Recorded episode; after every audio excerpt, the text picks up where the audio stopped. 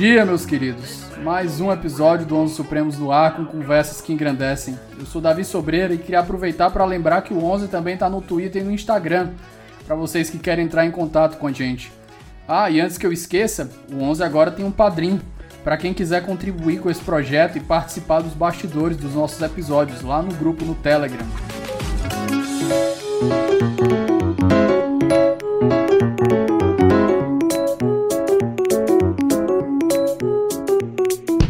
Meus queridos, bom dia. É, mais um episódio do Onze Supremos no Ato, aqui com o professor Fernando Gajardoni, mais uma gravação à distância. Professor, eu acho que o senhor, como outras web celebridades aqui que já passaram pelo Onze, dispensam apresentações, mas em nome da tradição, por gentileza, faça a sua introdução. Bom dia a todos, é uma satisfação estar, estar com vocês aqui hoje é, para falar sobre esses cinco anos de vigência do CPC e a gente debater o que deu certo, o que não deu, o que pode talvez dar certo. Então é isso, o, Davi. Perfeito. É, professor, para dar o pontapé, eu lembro quando eu escrevi minha monografia 15 para 16, Inclusive, eu peguei uma dica de um professor e escrevi algo que acho que durou por volta de dois anos, a minha, a, a, o meu TCC. Aí o, o, STJ jogou fora. Eu defendi que o agravo de instrumento era rol taxativo. Aí, por volta de 2018, uhum. o STJ fez aquela introdução da, da tese da taxatividade mitigada e jogou meu trabalho fora. Mas eu lembro quando eu estudei, a gente dar uma olhada no, na exposição de motivos do novo CPC e um ponto que me chamou a atenção era que ele veio porque o CPC de 73 ele tinha tantos retalhos, tantas correções que você começou a co colocar contradições dentro do próprio código que não estavam funcionando. Então a gente precisava de algo mais harmônico. Eu acho que a gente pode começar por essa entrada para dar o pontapé inicial da nossa conversa. Tá. É, Veja, a questão do, do rol, do agravo de instrumento, do 1015 do CPC, foi a verdadeira morte da tragédia anunciada. Porque todos aqueles que debatiam o tema à luz do projeto falavam que isso não ia dar certo. Porque, na verdade, na minha concepção, o 1015 do Código de Processo Civil ele foi um, um artigo covarde. E covarde não no sentido pejorativo do termo, né? Mas no sentido de falta de iniciativa é, do legislador em tomar uma posição concreta a respeito do tema, e não ficar em cima do muro que nem ele ficou, né? Porque a questão é a seguinte, quiseram estabelecer no sistema a volta por aquele modelo, que é um modelo que não deu certo no CPC de 39, do estabelecimento de decisões que poderiam ser agraváveis, que poderiam ser recorridas imediatamente, né? E o que aconteceu em 1939? Quando fizeram o rol das decisões recorríveis, eles deixaram um monte de decisões que precisavam da recorribilidade imediata em aberto. E o efeito colateral para o sistema foi sentido. Começaram a impetrar mandado de segurança contra ato judicial. Né? Eu me formei é, em 1997. Eu, portanto, vivi a faculdade de Direito de 1993 a 1997. Eu peguei o final dessa era do mandado de segurança contra ato judicial. Né? Então, isso foi uma catástrofe o sistema. E aí vem o CPC de 2015 e resolve adotar uma posição que não era de falar que a irrecorribilidade das interlocutórias era a regra no sistema, e passa a criar um rol igual no CPC de 39 é, para caber o agravo de instrumento. Né? E aí o que aconteceu? Quando fizeram o rol, não colocaram todas as hipóteses que precisavam de agravo de instrumento imediato. Talvez a mais sensível delas seja a hipótese da incompetência. Né? Você tem um caso de um juiz incompetente tocando um processo, ele admite que ele é competente erradamente, você quer recorrer para não deixar ele julgar o processo, e não estava no rol do 2015. Né? Então vem o STJ com a única é, finalidade, com o único objetivo de tentar corrigir um equívoco manifesto do legislador. E interpreta de que, para além das hipóteses do 2015, portanto, o rol não é mais taxativo, haveria uma outra hipótese, qual seja, uma hipótese genérica que diz: toda vez que não for possível esperar a apelação, haverá o cabimento do agravo de instrumento. É, o que, que, nós temos hoje. Criaram, criaram a hipótese do, do código anterior, praticamente, né? Uma cláusula genérica. Exatamente. Com esse acréscimo do STJ, o que a gente, na verdade, voltou é para a hipótese de recorribilidade das interlocutórias em geral, né? Porque você vai dizer assim, ah, mas é, você tem é, bem claro na, na decisão do STJ que são só aquelas hipóteses em que não dá para esperar a apelação. Mas no regime revogado já era assim. Porque quando você entrava com agravo de instrumento fora das hipóteses de urgência, o tribunal podia converter em agravo retido e ia julgar só quando fosse julgada a apelação, né? Então, assim, eu entendo as críticas que são feitas, viu, o Davi? E eu também fiz. Eu defendi tanto quanto você que o rol era taxativo e que quem tinha que arrumar isso era o legislador, porque o código não é o que nós queremos que ele seja. Ele é o que ele é né? Mas eu entendo perfeitamente os propósitos do STJ de evitar a catacombe e a proliferação de mandados de segurança. Perfeito, é isso aí. Eu, foi uma conversa que eu tive com o professor Rodrigo Pinheiro lá no episódio 5. E ele disse, ele, infelizmente, o STJ teve que atuar para suprir, suprir uma demanda, porque senão a gente ia entrar num, num abismo. Professor, feita essa introdução, que, que o senhor acha da gente começar passeando pela, pelas partes que têm sido mais inovadoras, sistema de precedentes? O que, que o senhor acha?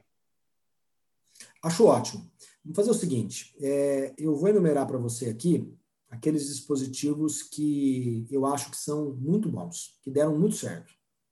Depois, se você quiser, a gente pode falar daqueles que eu acho que já podemos falar que não deram certo. Perfeito. E no final, nós podemos ainda falar um pouco sobre aqueles que talvez ainda deem certo, embora é, nós não tenhamos ainda como, nesses cinco anos, é, definir. Porque eu acho que você concorda comigo, Davi, que cinco anos é muito pouco para uma lei, para a gente fazer uma avaliação global dela, né? Com certeza, sem sombra de dúvida. durou... 70 é, o outro código... 40, é, 40. mais de 40 anos. E a gente até, até, até ele sair é, de vigência, a gente ainda tinha dúvidas sobre ele. Então, a gente talvez tenha mais segurança para falar do CPC de 2015 daqui 40, 50 anos, né? Mas, enfim, voltando à sua questão, o, o que me parece... Se durar tudo isso, né, professor? Pois é. é vamos falar o que, que eu, aparentemente deu certo. Então, deu muito certo a questão da simplificação formal dos procedimentos. Quando eu digo a simplificação formal dos procedimentos, é, eu quero dizer que o CPC de 2015 ele limpou a procedimentalidade para poder arguir uma série de vícios processuais. Então, por exemplo, no CPC de 73, a incompetência relativa precisava de um incidente próprio, chamado exceção de incompetência. A impugnação à gratuidade judiciária precisava de um incidente próprio, chamado impugnação à gratuidade judiciária. Valor da causa, mesma coisa. Procedimento autônomo. Reconvenção, tinha que ser uma petição separada, autônoma, que tinha que ser protocolada simultaneamente no prazo da contestação. E o CPC de 2015 acaba com tudo isso. Ele fala, ó, é tudo na contestação. Incompetência relativa, impugnação ao valor da causa, impugnação à justiça gratuita e até mesmo a própria reconvenção é formulada na, na contestação. Então, é, é, esse, essa simplificação procedimental me parece que foi um grande, grande avanço e que tem dado muito certo. Um outro dispositivo que tem dado demasiadamente certo é ou são os dispositivos que têm por escopo, não vou dizer acabar, como alguns dizem, mas mitigar os rigores da jurisprudência defensiva. Né? Como você sabe muito bem, o Supremo Tribunal Federal e o Superior Tribunal de Justiça, por uma questão estrutural do sistema, por uma questão cultural do sistema, em que é, tudo deve ou é tentado ser levado até as últimas instâncias, ele não dá conta da demanda. O sistema brasileiro não foi pensado apenas em duas instâncias. O modelo constitucional estabelece a possibilidade, em tese, de qualquer caso muito simples chegar ao Supremo Tribunal Federal. Né? Então, é, o STF tem uma demanda de 100 mil processos é, anuais por. STJ por, a mesma coisa. Menos, e lá né? são 11 ministros e no outro 33 ministros. É muito complicado. Então, eles, com o passar dos anos, na vigência do CPC de 73, começaram a, a, a criar uma série de expedientes com a finalidade de evitar o conhecimento de recursos. Vem o CPC e não consegue é, acabar com a questão da jurisprudência defensiva mas ela, o código conseguiu uma boa limitação.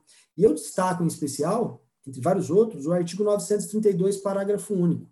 Esse dispositivo estabelece que o relator de qualquer recurso, seja no, nos tribunais de segundo grau, seja nos tribunais superiores, verificando algum vício processual, eles devem oportunizar à parte o prazo de cinco dias para corrigir, antes de eventualmente pronunciar o não conhecimento. Né? O exemplo clássico que todo mundo dava era o exemplo do agravo de instrumento que não tinha certidão de publicação para poder aferir a tempestividade do recurso.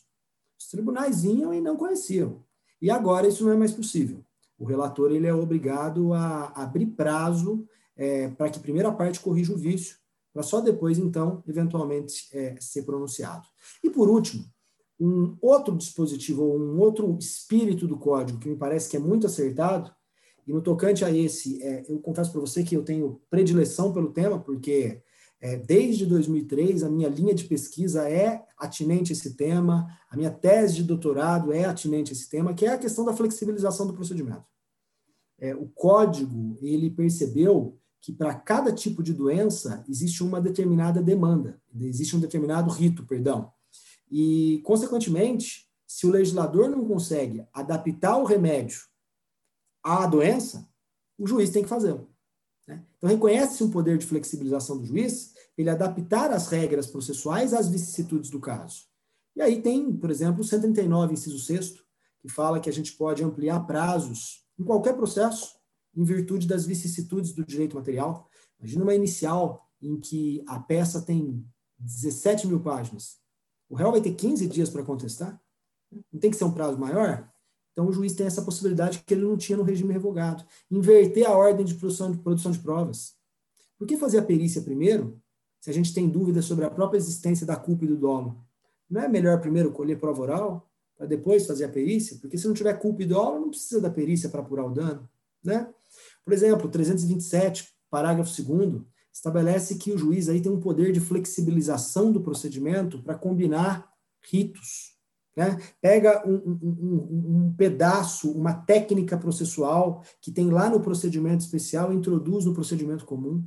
Quer dizer, essa combinação de procedimentos é algo que é, tornou o processo civil mais aderente às vicissitudes do caso. E neste quadrante, me parece que o código tem dado muito certo. Professor, é, voltando para um ponto que eu estava falando no começo, que era o sistema de precedentes. A gente tem uma conversa que a gente tem, nos últimos anos, caminhado. É, eu acho que até é equivocada de dizer que a gente está caminhando para um common law, mas a gente está num sistema meio que híbrido. A gente tem um, um sistema civil law, mas a gente tem, tem tido um fortalecimento de precedentes. É, como é que tem sido essa nova realidade de precedentes? O que, que mudou e como é que tem sido essa nova realidade de precedentes no Brasil depois do Código de, de 2015? Davi, é, a tua pergunta é muito boa. E eu queria dizer sobre os precedentes o seguinte. É, falar que o CPC de 2015 é, introduziu um modelo de precedentes no Brasil não é tecnicamente adequado.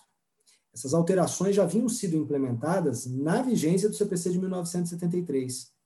Já no 73, no CPC de 73, eu tinha recurso repetitivo. Já enquanto vigente o CPC de 73, foi feita aquela alteração constitucional e legislativa para admitir repercussão geral nos recursos extraordinários, né? Então, na verdade, o CPC de 2015 ele acaba por complementar, por concluir um processo de maior valorização e fixação de precedentes, especialmente pelos tribunais superiores, né? E aí, a sua ótima pergunta me permite, é, inclusive, corrigir um equívoco. Muita gente acha que os juízes, em especial, não gostam do modelo de precedentes. Porque dizem que os juízes ficam amarrados, porque eles têm que julgar com a cabeça dos tribunais superiores. Isso é um equívoco gravíssimo. Talvez os maiores interessados no modelo de precedentes sejam os próprios juízes, porque isso facilita profundamente o trabalho e a prestação da atividade jurisdicional. Né? Porque quando você tem um caso que não há um precedente qualificado, já definido pelas instâncias superiores, você literalmente tem que se debruçar profundamente sobre o tema para poder criar a tese que vai ser aplicada.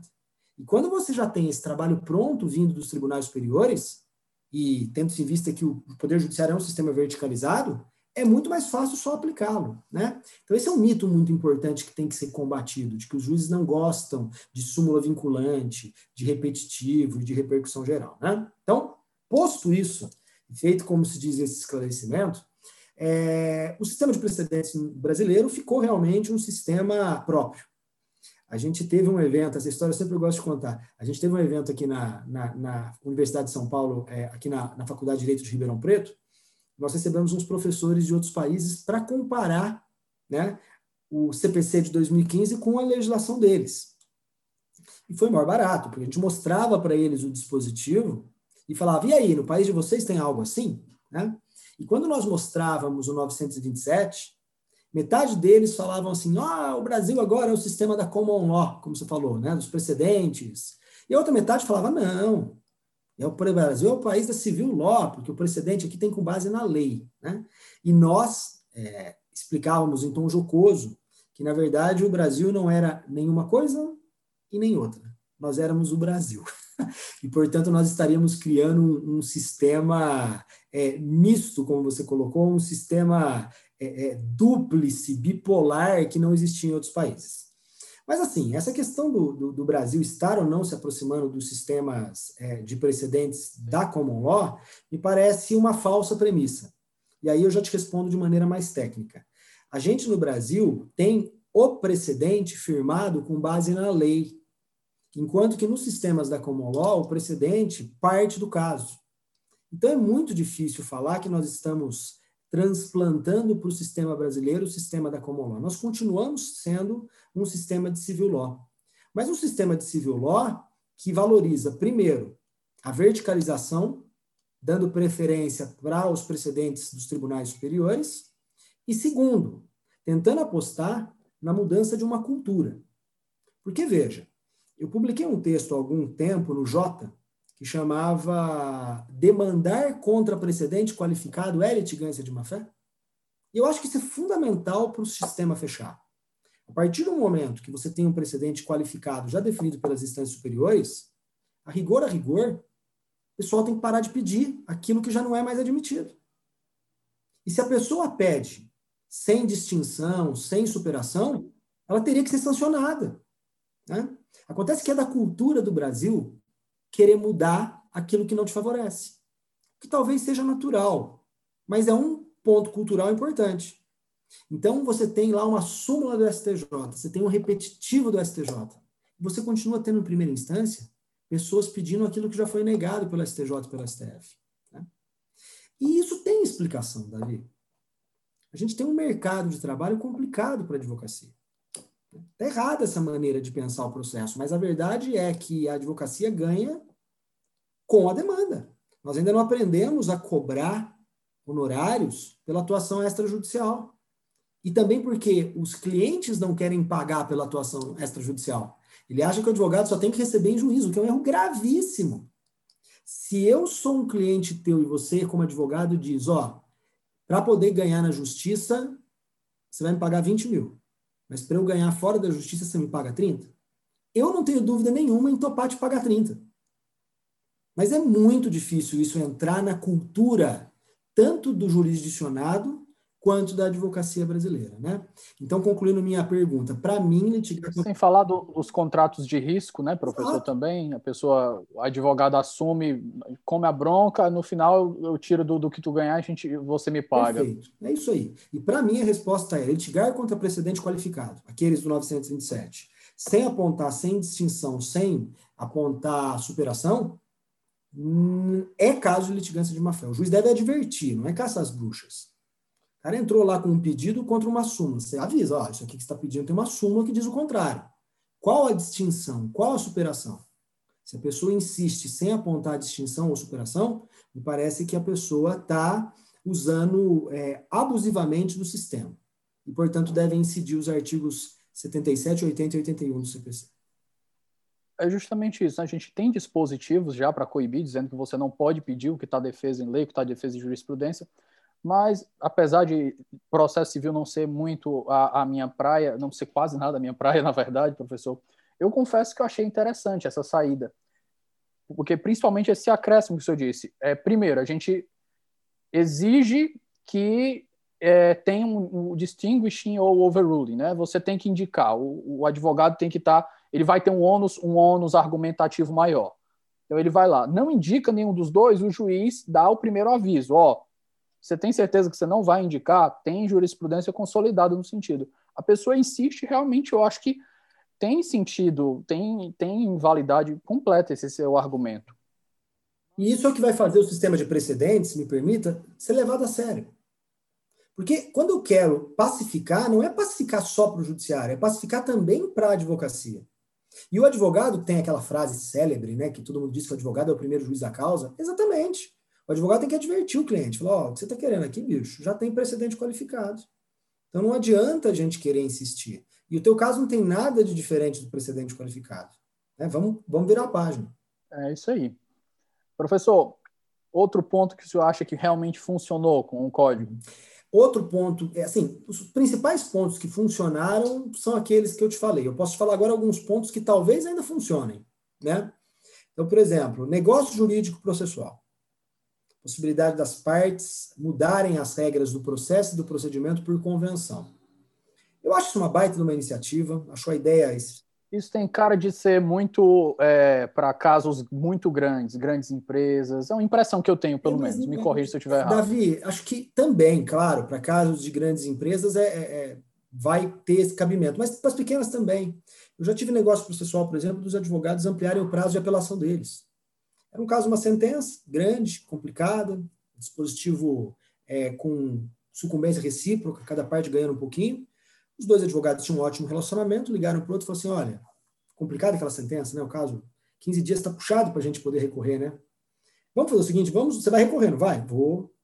Então, vamos nos dar 40 dias para recorrer? Vamos. As partes fazem uma convenção e mudam, para aquele caso, o prazo de 15 para 40 dias. Então, tecnicamente, isso pode acontecer em causas menores. Eu já tive causa de família em que as partes fizeram convenção processual de nenhuma contraditar as testemunhas da outra. Olha que interessante, porque tudo ali era suspeito, era tudo família, né? Tudo ali ia ter briga de que se é impar... Então vamos fazer o seguinte: eu vou ouvir quem eu quero e você vai ouvir quem você quer. É, vamos fazer uma convenção? Vamos. Então cabe. Nesses casos, nesses casos de família, professor, uma observação, eu lembro muito dos tempos de estágio que a gente ia frequentar as audiências, e isso principalmente interior. A gente vê que o, o advogado ele toma as dores da parte. Uhum. Aí o advogado não tem uma boa relação com outro advogado. Até porque as partes ficam ofendidas se isso acontecer. É verdade. Então, até a cultura é prejudicial né, nessas situações. Mas eu acho que isso é uma coisa que a gente rompe com o passar do tempo. Então, esse dispositivo é um dispositivo 190 do CPC que eu acho muito bom. Né? Ele ainda não pegou, tá, Davi? Você já apontou o motivo, é uma questão cultural. Ligar para o adversário para conversar sobre o processo muitas vezes é vista como sinal de fraqueza. Ah, eu não vou ligar para ele porque ele vai achar que eu estou querendo. Não, você está ligando para fazer um negócio processual. Né? Então, esse pode dar certo. Um outro dispositivo que, ou pelo menos um, um outro instituto que pode eventualmente dar certo, é, me parece que é, são os dispositivos é, relacionados à questão é, do saneamento compartilhado. Existe um, um dispositivo no código que é o 357, é, parágrafo 2 terceiro, que falam que nas hipóteses extremamente complexas, o juiz pode chamar as partes para sanear o processo junto com ele. O saneamento é aquela fase que o juiz afasta questões preliminares, defere e indefere produção de provas, fixa as questões controvertidas de fato e de direito, né? E isso, pelo modelo do CPC, é feito solitariamente, é o juiz lá no gabinete. Só que veja, durante a, o saneamento do processo, lá no gabinete do juiz, ele muitas vezes tem dúvidas sobre determinadas ocorrências processuais. Seria tão legal se as partes estivessem ali para poder ditar para ele ou falar para ele qual é a resposta para as dúvidas dele. Então, os juízes podem marcar essas audiências de, de saneamento e, e, e, organização do processo em conjunto com as partes. Isso me parece. E com essa realidade de vídeo, né? Isso, agora mais fácil ainda. Então, me parece que isso pode dar certo. Ainda não está dando certo por causa do volume de audiências. Os juízes geralmente não fazem. Mas se a gente conseguir estruturar, eu acho que cabe, né? E um outro instituto que pode dar certo, hoje ainda não deu, mas eu aposto que pode dar, é o da conciliação inicial, aquele da audiência do 334.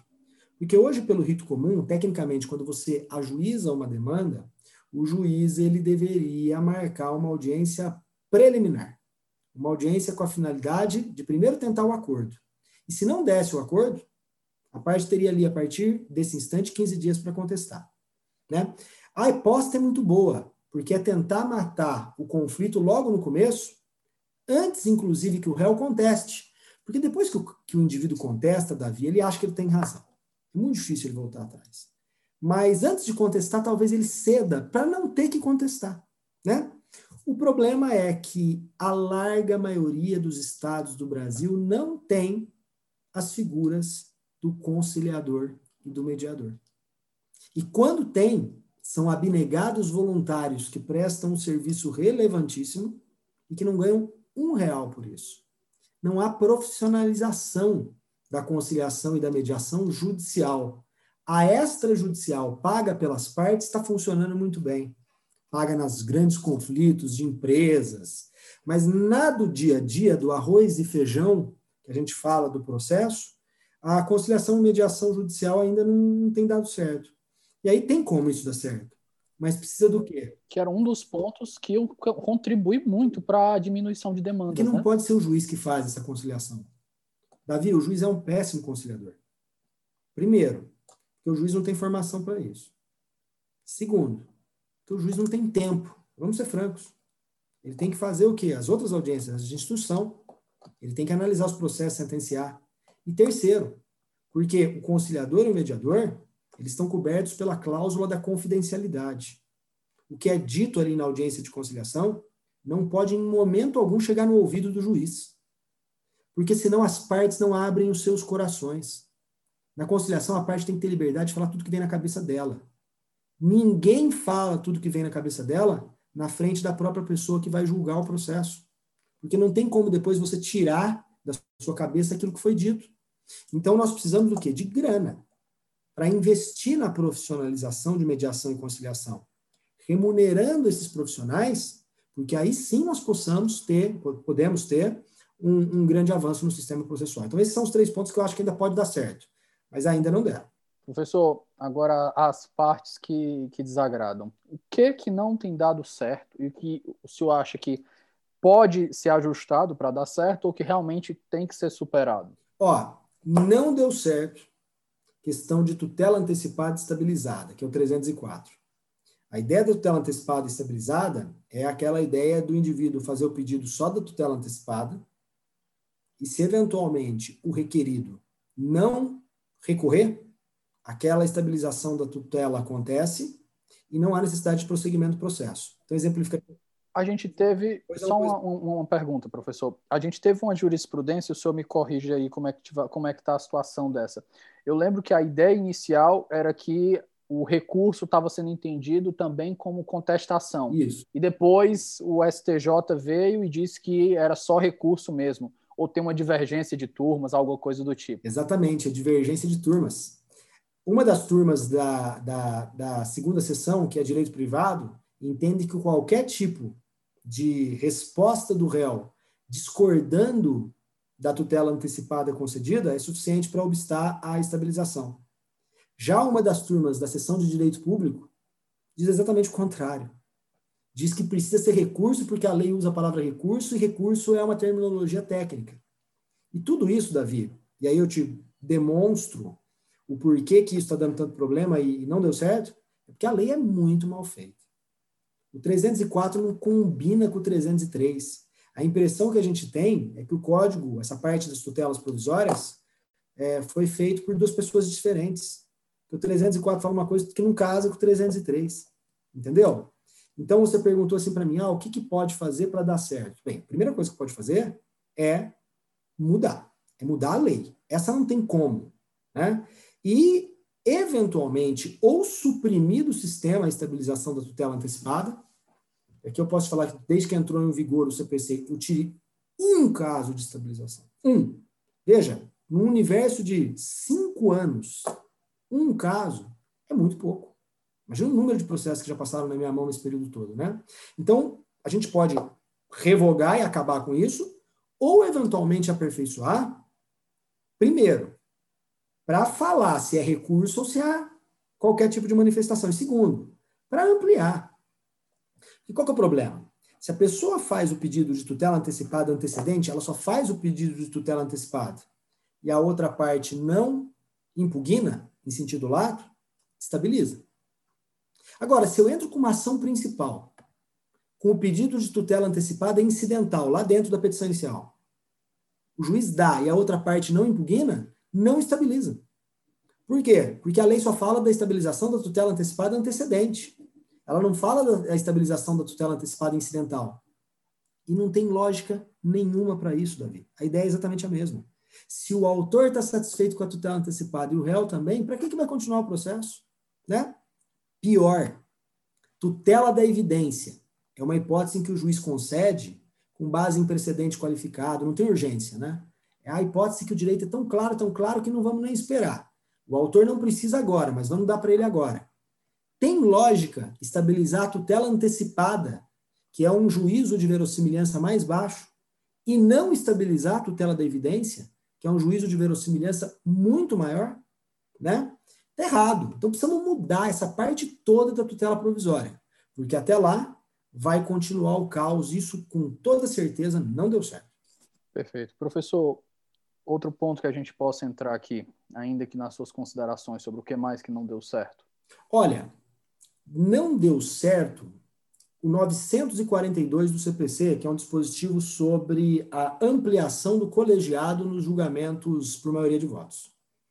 No regime revogado, toda vez que eu tinha um julgamento por 2 a 1 um, para reformar a sentença, ou para eventualmente prover a ação rescisória, né, julgar procedente a ação rescisória, a gente necessariamente, necessariamente não, a gente poderia ter um recurso, que era um recurso chamado embargos infringentes, em que uma vez manipulado, manejado pela parte, faria com que houvesse a extensão do colegiado, para que além daqueles três que julgaram por 2 a 1 um, fossem chamados mais dois julgadores para poder, é, para poder desempatar. Desempatar não é a palavra, mas para poder dar um, mais dois votos que poderiam mudar o quadro. Né? Vem o CPC de 2015 e fala que agora isso não é mais recurso, é técnica de julgamento. O que significa dizer que automaticamente deu 2 a 1, um, você já vai trazer dois desembargadores para poder ampliar o colegiado. E aí a gente chama de incidente de ampliação do colegiado. Quer dizer, não precisa nem mais de recurso. O próprio sistema já estabelece isso. Davi, isso é muito legal em São Paulo, que é um tribunal de justiça gigante, que tem lá cinco, seis componentes em cada turma julgadora. Em Minas, Rio de Janeiro, Rio Grande do Sul, talvez na Bahia. Mas vai para o Acre. Tem 11 desembargadores no tribunal inteiro. Salvo melhor juízo, é isso. Né? Rondônia, Roraima, Amapá. Esses estados menores têm pouquíssimos desembargadores. E geralmente eles estão divididos em duas turmas de três ou quatro. Quando dá dois a um, é o caos, porque não tem desembargador na turma para votar. Então eles têm que parar o julgamento e tentar marcar uma sessão num dia que um desembargador de outra turma possa vir participar para votar. E o pior, desembargador que não participou dos debates do primeiro julgamento, que muitas vezes não viu sustentação oral, apesar dela poder ser renovada. Então você entende que é um dispositivo que não dá problema para estados grandes, mas para estados pequenos, isso tem retardado profundamente o julgamento. A... Faltou dialogar com a realidade. Faltou total. E o que me leva, inclusive, já me trouxeram essa informação, não sei se é fato ou não, mas que muitas vezes a Câmara, quando dá dois a um, eles tentam debater entre eles para ver se chegam num consenso para uniformizar. Porque uma, julga, um julgamento por maioria nesses tribunais menores acarreta atrasos de meses e meses, se não anos, no julgamento dos processos. Então, esse 942, com todas as vênias, ele me parece que não deu certo. Professor, é, nosso sistema recursal, o senhor, a gente conversou sobre ele, sobre as, a, as inovações que foram feitas, o senhor fez a correção aqui dizendo que a gente não introduziu um sistema de precedentes, que ele já existia, a gente só fez fortalecer.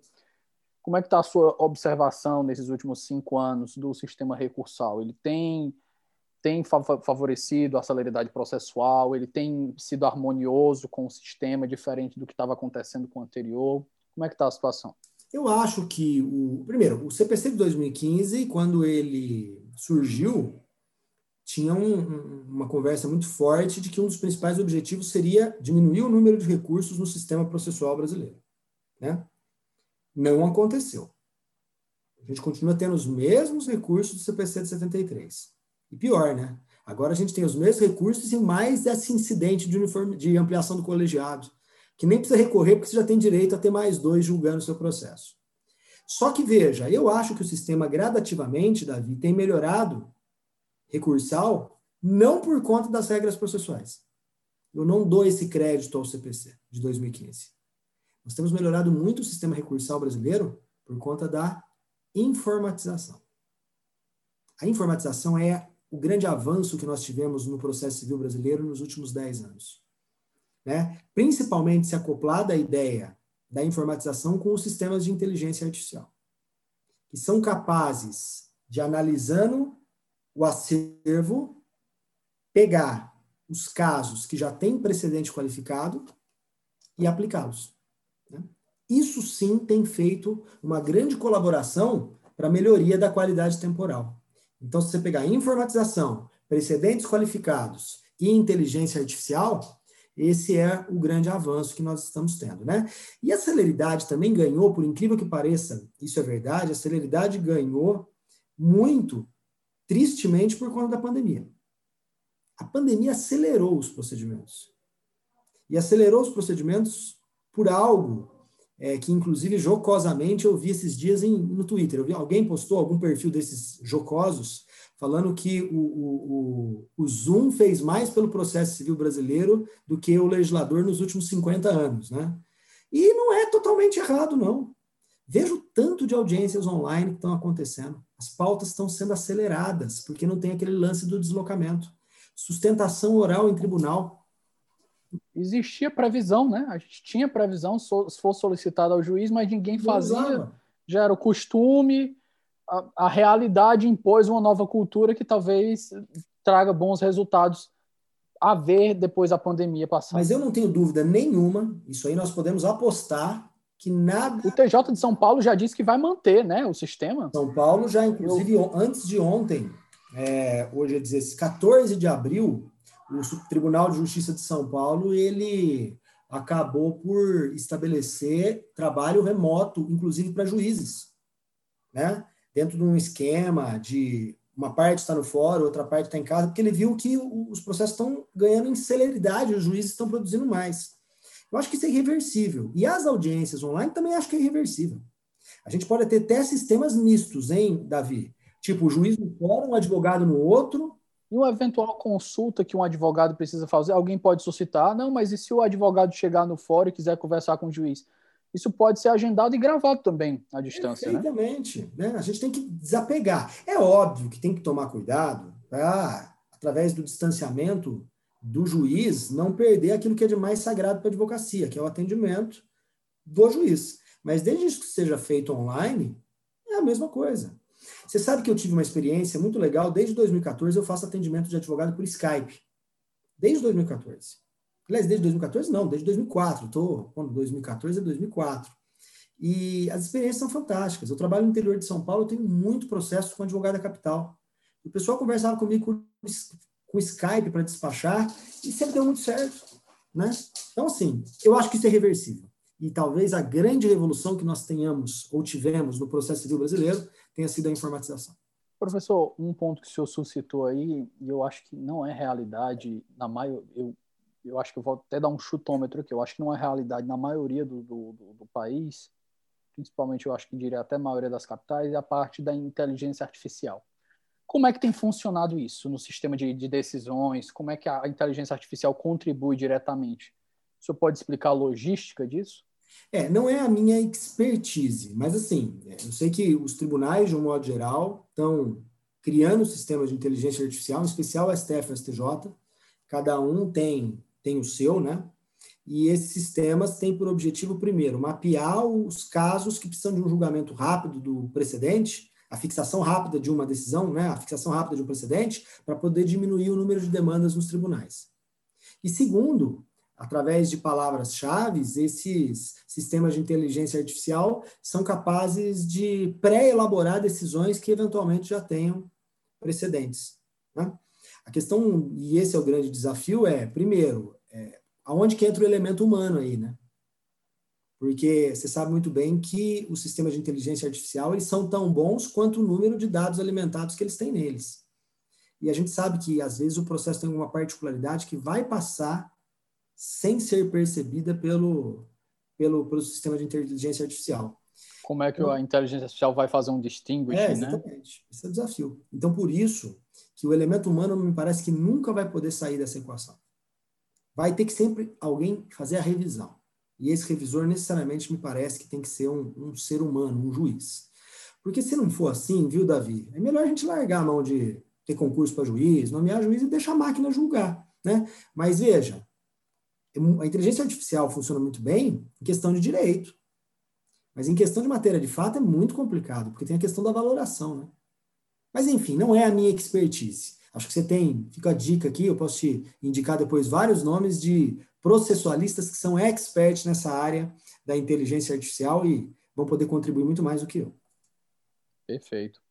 Professor, vamos para um bloco aqui de considerações finais sobre, o, sobre a nossa conversa. O que mais o senhor acha interessante a gente adicionar aqui?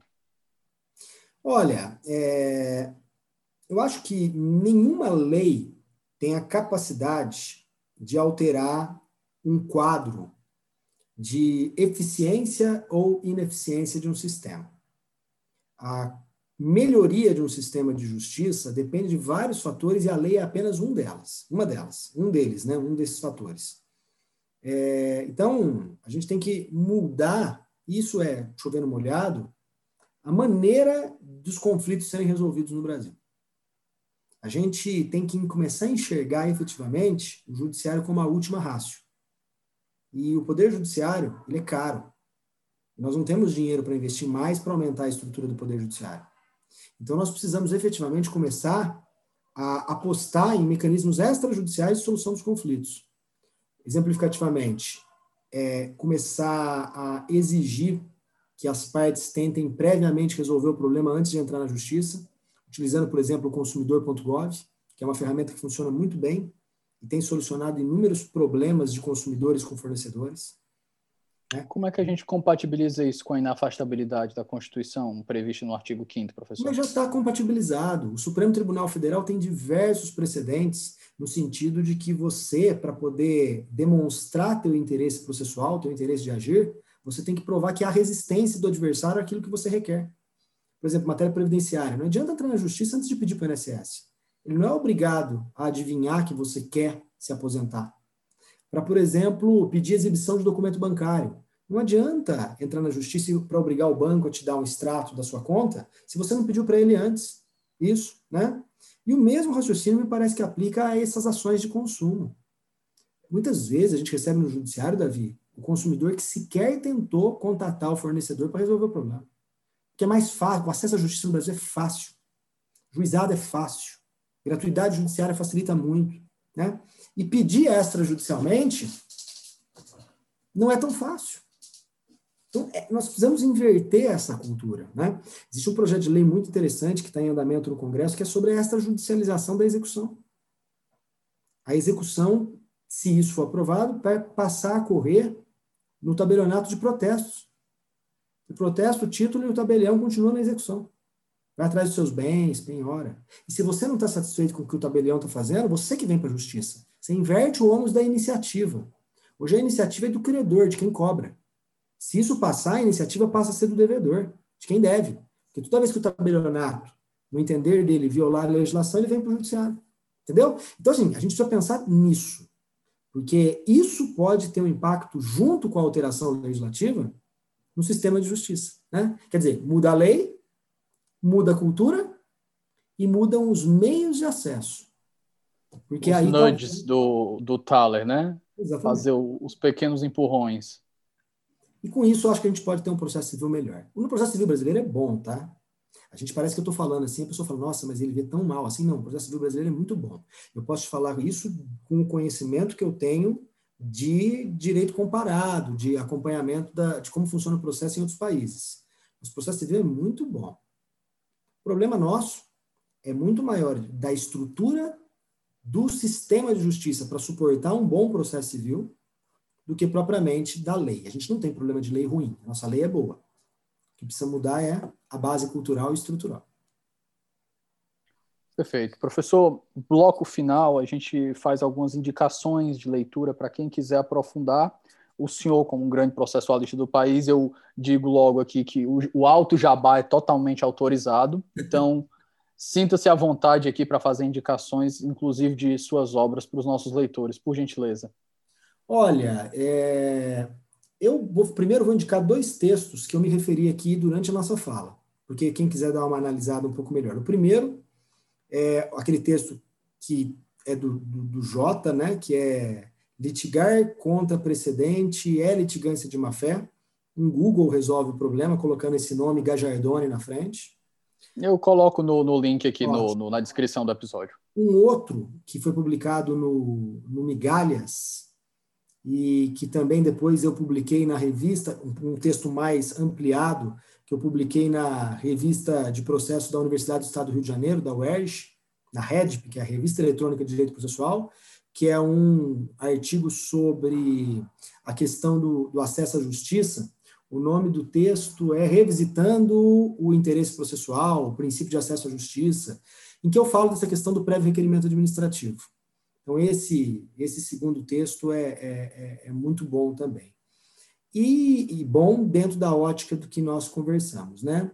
E terceiro, eu posso também recomendar para quem quiser ter uma, uma visão global e bem didática do, do que é o processo civil brasileiro, recentemente quem publicou um, um livro muito interessante chamado Processo Civil foi o professor Daniel Mitidiero, da, da Federal do Rio Grande do Sul. Né? É um livro curto, de tamanho, mas com grande densidade didática. E ele, com exemplos práticos, com comparativos metafóricos, ele dá para todo mundo uma bela visão de como funciona o processo civil brasileiro. Eu acho que esses três são indicações interessantes. Perfeito. Professor, agradeço a disponibilidade, a atenção aqui de vir conversar com, com, com a gente, para dar uma luz esse, sobre esse assunto aqui para os nossos ouvintes. As portas ficam abertas se a gente puder conversar de novo no futuro, obviamente. E meu muito obrigado. Um abraço a todos, obrigado. Ficamos por aqui, pessoal, e até o nosso próximo episódio.